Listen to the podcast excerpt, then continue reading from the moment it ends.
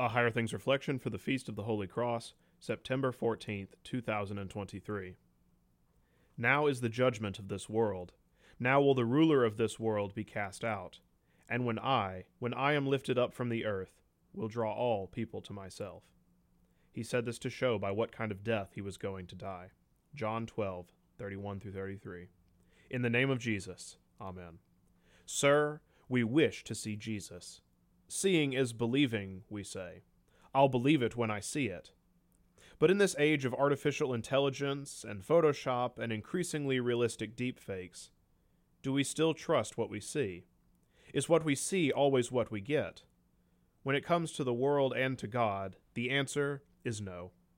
St. Paul encourages the Corinthians this way So we do not lose heart. Though our outer self is wasting away, our inner self is being renewed day by day.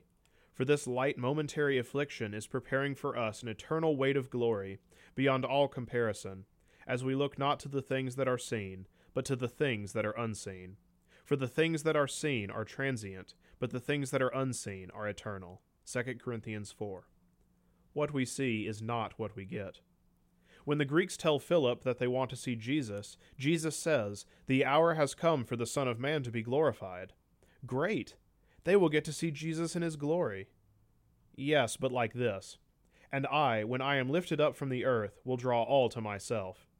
This he said, signifying what kind of death he was about to die. This is how the Son glorifies the Father, and the Father glorifies his name. But it doesn't look like what we might want or expect the glory of God to look like. A bloody man stretched out on a Roman cross, helpless and weak and defeated. Remember, what you see is not what you get. Because sinners turned everything in God's creation upside down, calling good evil and evil good. Now Jesus turns it back around. In shame, death, and defeat, Jesus brings to an end sin and death in his own body. The cross is his coronation and his victory, and the resurrection proves it. The crucifix is not a sad reminder of what went wrong until God got it right in the resurrection. It is the eternal sign of victory because the crucified one is God, who is the life. Because of him, all the death and destruction we see in this world will not be the final word. The things that you see are transient. We adore you, O Lord, and we praise and glorify your holy resurrection. For behold, by the wood of the cross, joy has come into all the world. In the name of Jesus. Amen. Merciful God, your Son Jesus Christ was lifted high upon the cross, that he might bear the sins of the world and draw all people to himself. Grant that we who glory in his death for our redemption may faithfully heed his call to bear the cross and follow him, who lives and reigns with you in the Holy Spirit, one God, now and forever. Amen.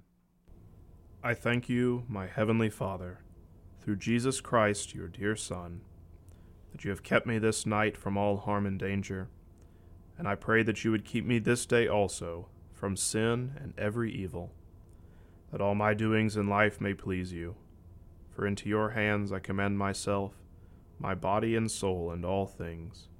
Let your holy angel be with me, that the evil foe may have no power over me. Amen. Our Father, who art in heaven, hallowed be thy name. Thy kingdom come, thy will be done, on earth as it is in heaven. Give us this day our daily bread, and forgive us our trespasses as we forgive those who trespass against us.